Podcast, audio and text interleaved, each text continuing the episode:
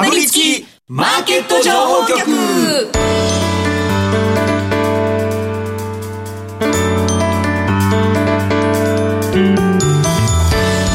金曜夕方はラジオにかぶりつき皆さん1週間お疲れ様でした。進行役の八木ひとみです。さあ今週もこのお二人とお話し進めてまいります。ビーコミさんこと坂本慎太郎さんそしてスパローズ大和和孝さんです。よろしくお願いします。お願いしますえー、マーケット強い日が続いておりますけれども今週もね結局プラスで終えたということで。高値圏でそうですね。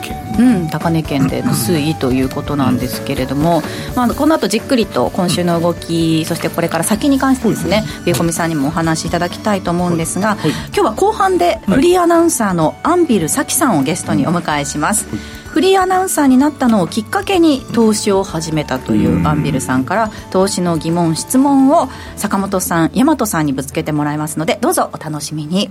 もう大和さん投資クロート枠に入ってますからね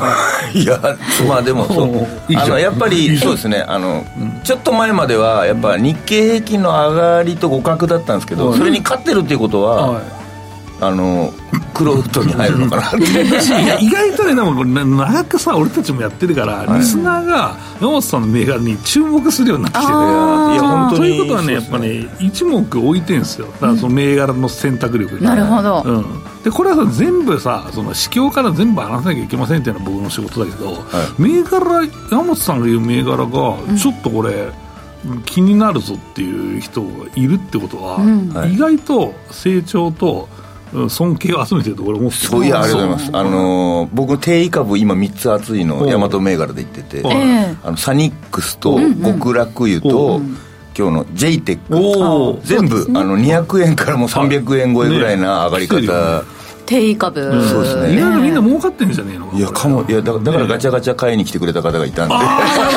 そうみんな多分ねもっといると思うから。そうなんですよね。もっとねあの共同駅から徒歩10分ぐらいなんで。そうですね。商店街を抜けたところですからね。そうそうそうそう。還元していただけ車の裏に駐車場あります隣にね駐車場ありますから。ね、はい、そうですね。今大和さんお話しされてた、えー、JTEC ですけど、はい。2479今週は東証グロース市場の、えー上昇率トップ10に顔を出していて週間で15%の上昇ということですね。でもこれ坂本さんが初めて一番クリアにダメ出しなくおおいいんい？いいよこれって言ってくれてあーなるほど3.9っていうもうかなりの高めにつけたんですよね。でサニックスも4.0つけてるんでお。4.03.9すごい大事にしてます。今まで雑につけてたけどこれはもう逃した。くない3.6で金払わないといやそうですね大和の大和の3 3.9は熱いなって思われるようになりたいですね。わかりましたちなみにあれって欲しい。な何個が満点なんでしたっけ？5, なんですけど、はい、勝手に僕がなんとなくみんな5って想像してもらうシステムです。なるほどなるほど、はい、今後もどうぞお楽しみに。さてこの番組は YouTube でも同時配信しています。この後午後5時からは YouTube 限定で延長配信しますのでしますので動画でもぜひご覧ください。また番組ウェブサイトには今日の資料がアップしてあります。ダウンロードして参考になさってください。今日もかぶりついて聞いてしまうような株情報てんこ盛りでお送りしていきます。かぶりつきマーケット情報局。この番組は岡三証券の提供でお送りします。かぶりつきマーケット情報局。ではまずは今週1週間のマーケットを振り返るとともに来週以降の見通しを坂本さんに聞いていきます。今日も岡三証券提供の資料を見ながら進めていきますが、日経平均今週末の終値3万916円31銭ということで、週間では107円96銭のプラスとなりました。週半ばはね、下げる場面もあったんですけれども、結局週間でプラスで終えたということで、えーなかなかどうして底堅いといった印象でしょうか？いやーもうそこは総型というよりもうなんか強い。高強いで高値圏に張り付いてんだからさ、最終的に。そうですね、な。為替もね、かなり円安に触れてきたような印象ですけれども。そうそう円安がさ、まあ、主体で日経平均が上がるって、今まであんまなかったじゃないですか。ちょっと、あのー逆にマイナスじゃねえかみたいな人もいねて、でまあ、それがプラスになるってことも、何でも日本株 OK じゃねえみたいな、うん感じだし、まあ、買ってんのは、ね、ツイッターにも書きましたけど、外国人だった。ら、なんか昨日買った額はか、まあ、その、えーまあ、値段と、はい。あの、円安になったから、株が上がってもまた同じ値段やないかっていう、こうやってもっと買えるぜみたいな、まあ そういうのもあったのかもしれねえなと思うし、だから、うん、もっと世界中に買われたらいいですね。そうだね、まあでも実際に4月はやっぱり、うん、主体が外国人、現物先物で3兆円ぐらい、まあ、買ってきてたという話は皆さんご存知なんですけど、ね。まあその中でも、まあその、まあ伝統的に、まあその、うん、業績で買ってくると言われている欧州系の投資家が、えー、1兆7000億ぐらい買ったんで、やっぱ、米系じゃないんですよね、日本の株を動かしてるのって。うん欧州それってあのあれでしたっけ、オイルマネーとかもそっちに入ってるんですオイけルマネーと言われていて、まあ、その地理的に近いとか、まあ、あるし、まあ、そのオイルの値段が大幅に下がった時に売り越したり、まあ、あの調子いい時に買い越したりとか、うん。あとはそのビジョンファンドが立ち上がる時にあの売られるとかあると、あーはい。まあ、あれも株だからね、まあ、まあ、裏付けとしてはそうだろうなと思うし、いや、違うよっていう人いても、もうこれは別にいいんだけど、もう僕はそう思ってるし、まあ、伝統的にそうだから、うん。だからまあ、いいよ、違うよって言っても全然いいけども、俺俺はそうだと思ってし、まあ、彼らの特性は何かっていうと、4月と10月に買い越す特性があって、えーやっぱり業績見て買ってんだよねっていう話なんですよ。うん。だから、意外と今回の業績期待してんじゃないかなとは思ってるよ。で、まあ、米国は今年と、まあ、年度とまあ年で日本日米違うけど、まあえー米国は、えー、1%ぐらいの増益予想だし、日本は今のところ、一応ね、見えてる分は、まあ、会社予想をつなぎ合わせると、えー、1.5%の減益なんだけど、なわけねえだろってみんな思ってるじゃないですか、すっげえ弱気の業績予想だらけなんだから、まあ、10%伸びるんだろうって、それはさすがに他の投資家も、まあ、いろんなと海外、国内の投資家も、まあ、常習性はそりゃあるよね、だって円安だしっていうのもあるし、そうなると、うん、意外と、まあ、日本株って、まあ、選別したら買えるんじゃねえかっていう人が、わらわら集まってるんじゃないかと思いますと。でもやっぱり選別っていうことで、物色動向に、まあ、偏りというか、ここが強いとかっていうのは、はい。結構明確に出てきた印象ですか？そうなんよそれいいですね。まあ、まあ、一応ね、えっ、と、ランキング見てもさ、まあ、あんまり伸びてないんだけど、ハイテク、まあ、日本でいう、まあ、えっ、と、ラジオ日経でおなじみのハイテクっていうと、もう昔からのハイテク。だから、えーハイテクっていう世界でいうと、まあ、その、ガーファムのようなイメージなんだけど、まあ、日本でこのラジオ日経でハイテクっていうと、昔から使われているハイテク株は、まあ、東京エレクトロニクスとか、はい。あまあ、アドバン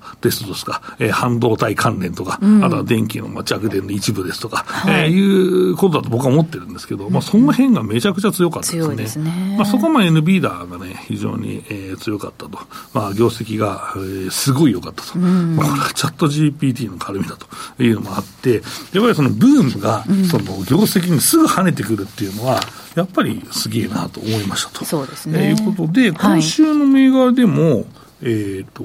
そうだね、ソシオネクストとかね。はい。えーえっと、週間で上昇率6位、プライム市場の上昇率6位に顔を出しています、6526、ソシオネクスト、えー、16%近い上昇ということですね。はいまあ、これ、ファブレスのチップの、まあ、設計開発販売、えーやってる会社なんですけど、まあ、上上場してからもずっと上がってるけどね、これね。うんまあ、あの山本さんもね、あのこの銘柄、何回もお話しいただいてるんですけど、岡さんのね。はい。なんですけど、まあ、今週もね、えーまあ、NVIDIA 関連ということで、えーまあ、上がっていると、えーいう感じですね。3600円台とかだったんですね。すよ。上場した直後安いところで、はい。でそこから足元1万4640円ということで、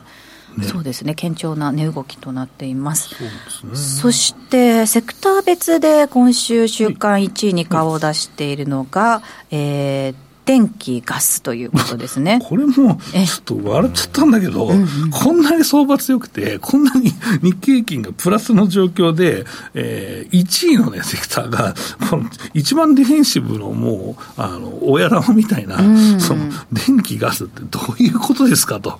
えーいう、まあ、話ね。ちょっと印象からねになんか。これは、だから、やっぱり電力株は買われてんだよねっていうことなんですよ。高値だから、その電力株買いたくないってことはないと思う。うん。普通に電力株はいいと思って買ってる人がいるということなので、まあよくこのね、えー木金と僕、このラジオ日経出てますけど、ええなんかずっと電力の話ばっそうかりしてて。ですよね2そう週間3週間ぐらい前から、はい、四国まあ、ねえちゃんと結果が出てよかったなっていうところで、あんまりこういうセクターの話を固めてはしないんだけど、やっぱり今回の決算を見て、まあ、1、3月期の業績見て、どれ買うかって言ったら、うんやっぱり電力じゃないっていうふうに思います。で、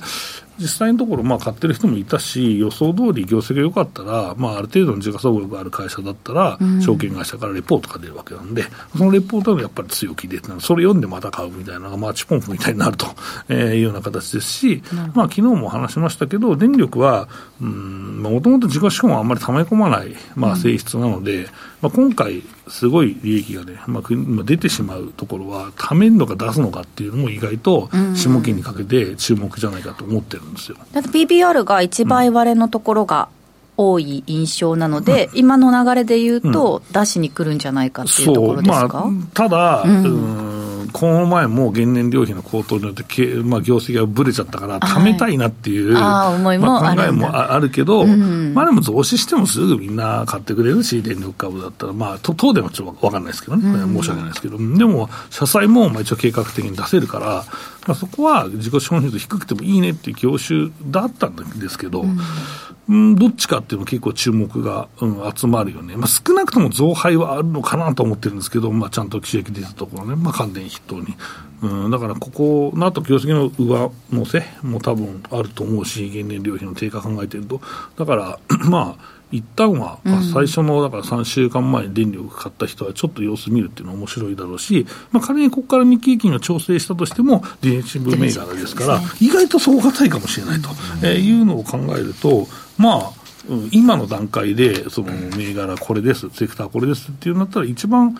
うん、まあ、まともというか、話しやすい銘柄ですよね、うん、でも、いや、電力とかだめでしょっていう常識は分かりますよ、その日経平均が上がってるときは、日経平均に負けないようにするから、ベータが高いのを買いに行くんだというのが当たり前で、うん、まあ、だから、まあ、ハイテクとかも電気とか買う買うんですけど、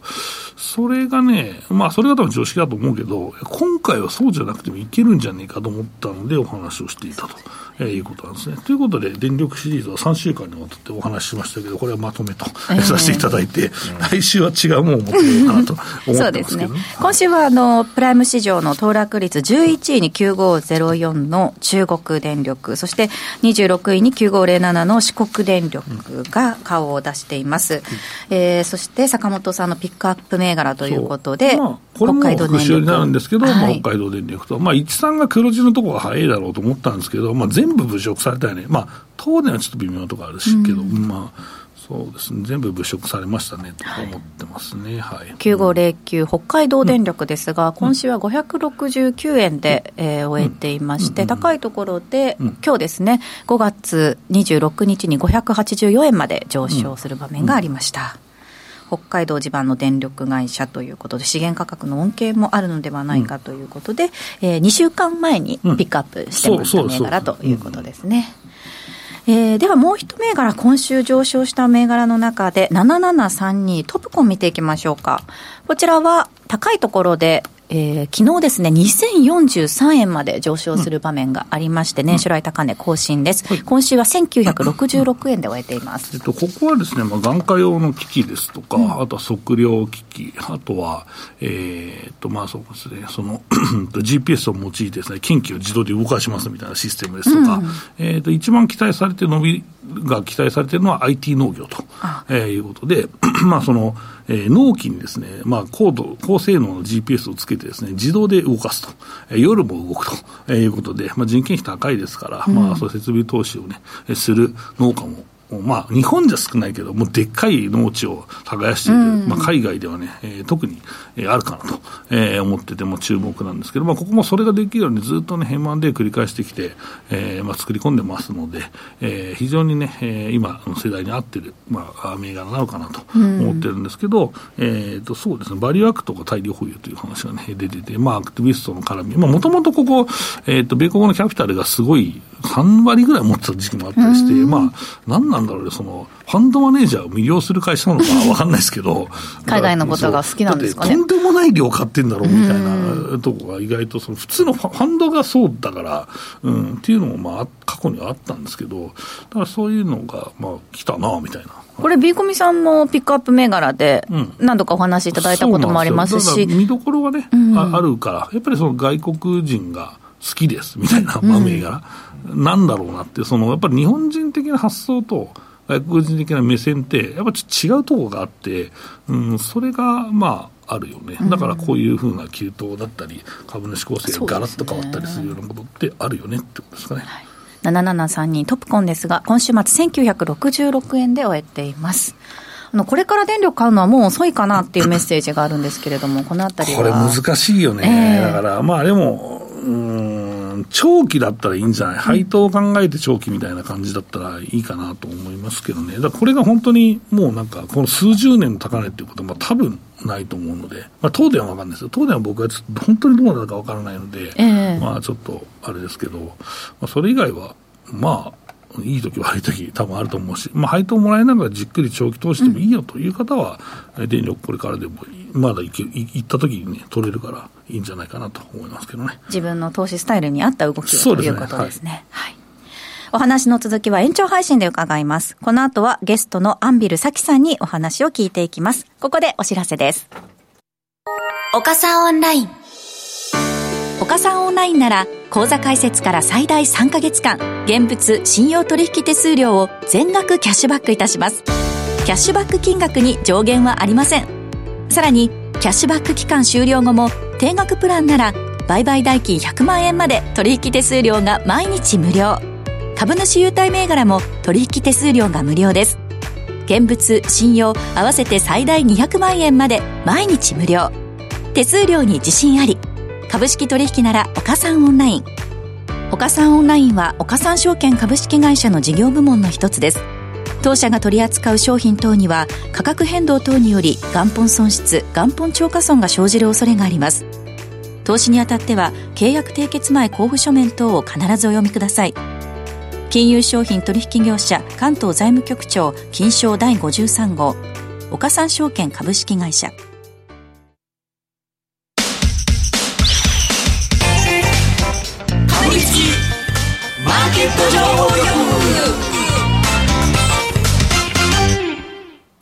ここからは本日のゲストをご紹介します。フリーアナウンサーのアンビルサキさんです。よろしくお願いいたします。よろしくお願いします。えー、アンビルさんは新潟県のご出身ということで、はい、いろいろご経験されてるんですね。旅行会社や航空会社に勤務した後に NHK でキャスター、群馬テレビのアナウンサーを経て、現在はジョイスタッフ所属のフリーアナウンサーとして活躍されているということです。はい、えー、ウェブメディアの東京株式市場実況中継の番組では進行を担当されているというお話なんですが、はい、株にあの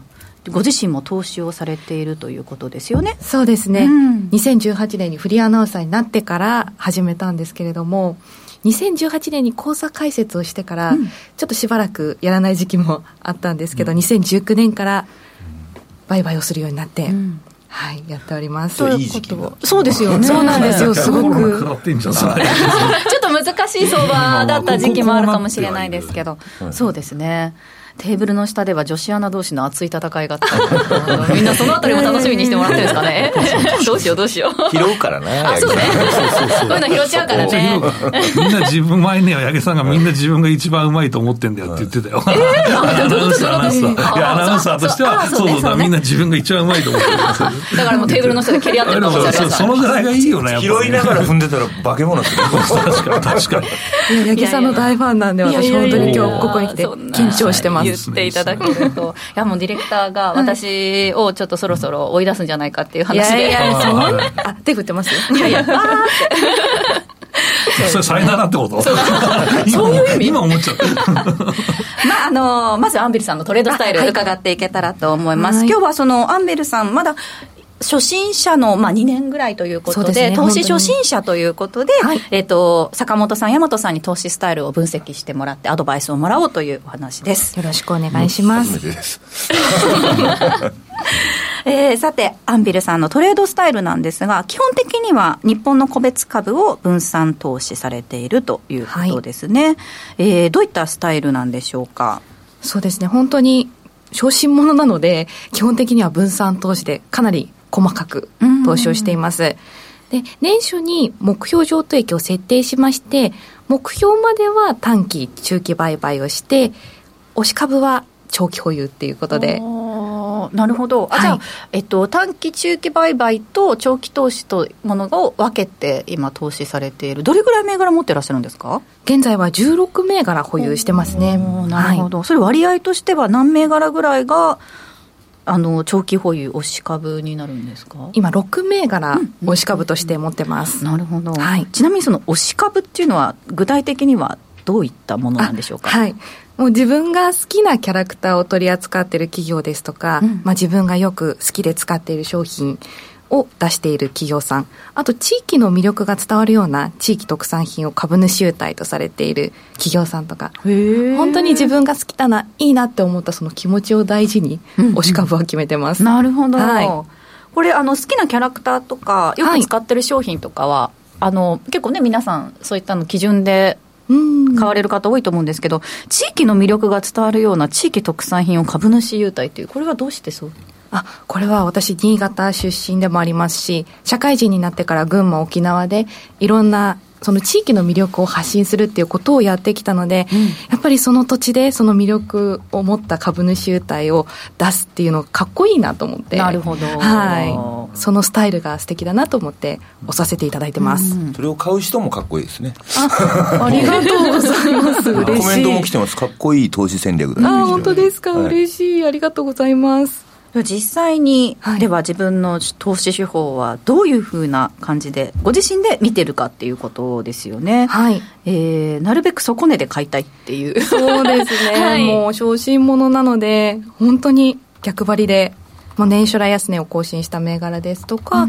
あとは値下がり率ランキングに入っている銘柄から、まあ、連想利用されている銘柄とか、あとはチャートを見て、まあ、ここが底値なのかなっていうものを買ってます。あとは押し株があったらもう迷わず買いますね。なるほど、はい。基本的にはじゃあチャートを見ての売買になるんですか、そうですね、基本はチャート、ランキングを見ての売買になります。なるほど。あとは利益確定に関しても考え方があるそうで大は体10%超えということですね、そうですね、10%超えで、まあ、考え始めて、そこからボリンジャーバンドのプラスマイナス2シグマあたりをチェックして、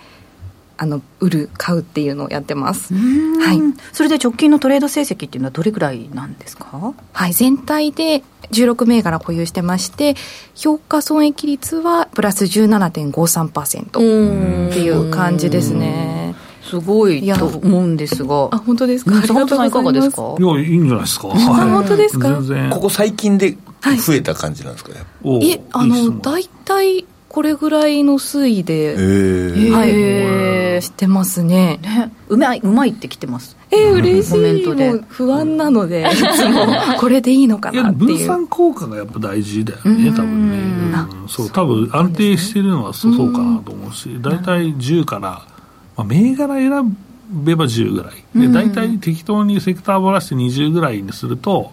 大体指数と同じような動きするから。まあ、めちゃくちゃなその、まあ、同じ金額で買えばね変なドローダウンもしないよねっていうのはあるかなと思うんですけど、うん。あじゃあそういうのをじゃあもう普通にナチュラルにされてるということで、ね。16銘柄はという、い、やってますね。はい。ちなみに利確のタイミングはご自身で決めてらっしゃるみたいですけれども、はい。損切りとかっていうのは決めてらっしゃるんですか？あの、損切りをまだ一度もしたことがなくて、はい。お 怖くて。たまにいるよねそれは。えでもあれですよね中短期利食いはしてんだよ利食いはしてる。のかね。そうそうなんですよ。損切りはしてないあの、損切りは、あの、一回、あの、塩漬けにしといたら、上がった銘柄があって、うんうん。まあ、その成功体験から忘れられない。また そうなんですよ。忘れられなくってなるほど。またいけるんじゃないかなっていうのでもうずっと持っていて、うん。今マイナス16%ぐらいになっちゃってるのもな あるんですよね。そうなんです、うん。損切りできないできないできないっていうことなんですかねこれは、はい。ぼ僕は結構損切りする派なんですけど、はい。今始めた年から今の状況だったらその戦略ってめちゃくちゃ、あの得してるっていうか、そんなに損することなかったっていうか、大きく下に崩れることなかった、でもなんか時期によっては怖くなりそうな気もするというか。そうですね、まあ、まあでも、全部マイナスになるからね、もうほぼね、うん。はい。だから日経平均が大きくさ20%とか下がっちゃうと、うん。だからまあそこはまあ、うん仕方ないけど、でも、まあか、資金の効率と回転を考えると、まあ別に、資金効率。うん、損切りはした方がいいと思うし、まあ別に僕はしないのも自由だと思ってるんですよね。うんだって、個人投資家はいつも王様だって言ってるんですけど、一国に一人しかいないんですよ。だから誰もアドバイスしてくれる大臣も執事もいない、まあ、その国でね、一人で運用してるんで、別に大損があったとしても誰からも咎められないし、自分が持つんだったら持てるしっていうような中で、まあやっているので、勝ってますしねうん、そう、勝ってるからいいし、うん。あまあ、ただ、損切りをすると資金効率がいいですよっていうことと、まあ損まあ、16%マイナスなんですよって言いながら、3年5%の配当をもらったら、意外とこれ悪くんじゃないっていうのにもなるし、だから、まあ、損切りをしないとか、損、まあ、損してる銘柄、そういうその中期とか短期でやろうと思ったのを伸ばしてそっちにぶち込もうっていうのは最悪なんだけど、あの全部それになっちゃうから、すぐ下がると。そう。ねそう。だからまあ、そういう考えもあるから、まあ逆に、いや、16%、まあ、16%は結構意外と配当で取り戻すの大変だけど、まあ仮に配当が20%もらえたとしたら、これ配当でプラスじゃんって言ったら売れると思うんだよね、多分。うん。だからその辺の意識の怖いっていう、あの意識の切り替え、えーがやっぱ大事かなと思うし、信用使ってるんですか？信用使ってないです。あもう現物だけじゃあ別にあの本当に先金でお金が減っていくわけじゃないので、だから別に損切りは何も怖くないかなと思うし、だから逆に、だから損切りしてないっていうことは、えっと利益が、えーその利益を出すと、厳選で徴収されて、お金が逆に減る方が怖いんじゃねえかみたいな。つもりですけど、同じ銘柄、同じ株数で買えなくなっちゃうんだからっていう話になったりして、はい。意外とマニアックな話になっちゃったのかな、でもまあそうそういうことですよ、とりあえず。はい。あの上がったのを売るときにマイナスのも一緒にちょいプラスで終わら終わらすみたいな。あそれだから山本さん、クロートって言われてるゆえんで、それができるようになる。だから合わせ切りはすごく大事なんで合わせ切りね。そっかそっか。だから2つ消えて、あちょっとプラスで終わったって終わ局プラスだっていう。過去ずっと残るマイナスのストレスはなくなるからそう。で、あと今年プラスなんだから、最後年末にそれをうあの損切りして、あ損切り、あその損切りして、あだから返してもらえばいいですよ。税金をね。それをやってみてください。えーありがとうごだから半ざいます年かけてマインドを変えていきましょう。あはい。あマインドを変えるとか。頭で理解して体で動かすというのが大事ですから、やらされ感がない。そうですね。確かに。はい。ありがとうございます、えーこの後、アンベルさんには延長配信でもお話伺っていきます。良かったトレード、悪かったトレード等もね、あの、具体的にお話聞いていきますので、ぜひ引き続きお付き合いください。さて、ここで岡さんオンラインから特選銘柄情報の動画を来週29日月曜日に公開する予定です。お知らせです。題して日経平均3万円突破、高値銘柄分析。坂本さんに注目銘柄をじっくり解説してもらいます。この動画なんですが、岡さんオンラインに講座をお持ちの方限定でご覧いただけます。詳しくは番組ブログ、YouTube のチャット欄、または岡さんオンラインのホームページご確認ください。これから講座を解説しても動画はご覧いただけますので、ぜひこの機会に講座解説をご検討ください。講座解説者限定動画は今後も随時公開していく予定ですので、ぜひご期待ください。なお、お申し込みの際は、岡さんオンラインのホームページに記載の内容をよくお読みください。以上、岡さんオンラインからお知らせでした。えーということであっという間にラジオタイムエンディングとなってしまいました。かぶりつきマーケット情報局。この番組は岡三証券の提供でお送りしました。実際に投資をされる際の判断はご自身でしてくださいますようお願いいたします。さて来週は岡三証券の武部力也さんをゲストにお迎えする予定です。もうそんな？もうそんなですか？早いもんですね。あそうですね。ちょっと早あそうですね。確かに確かに。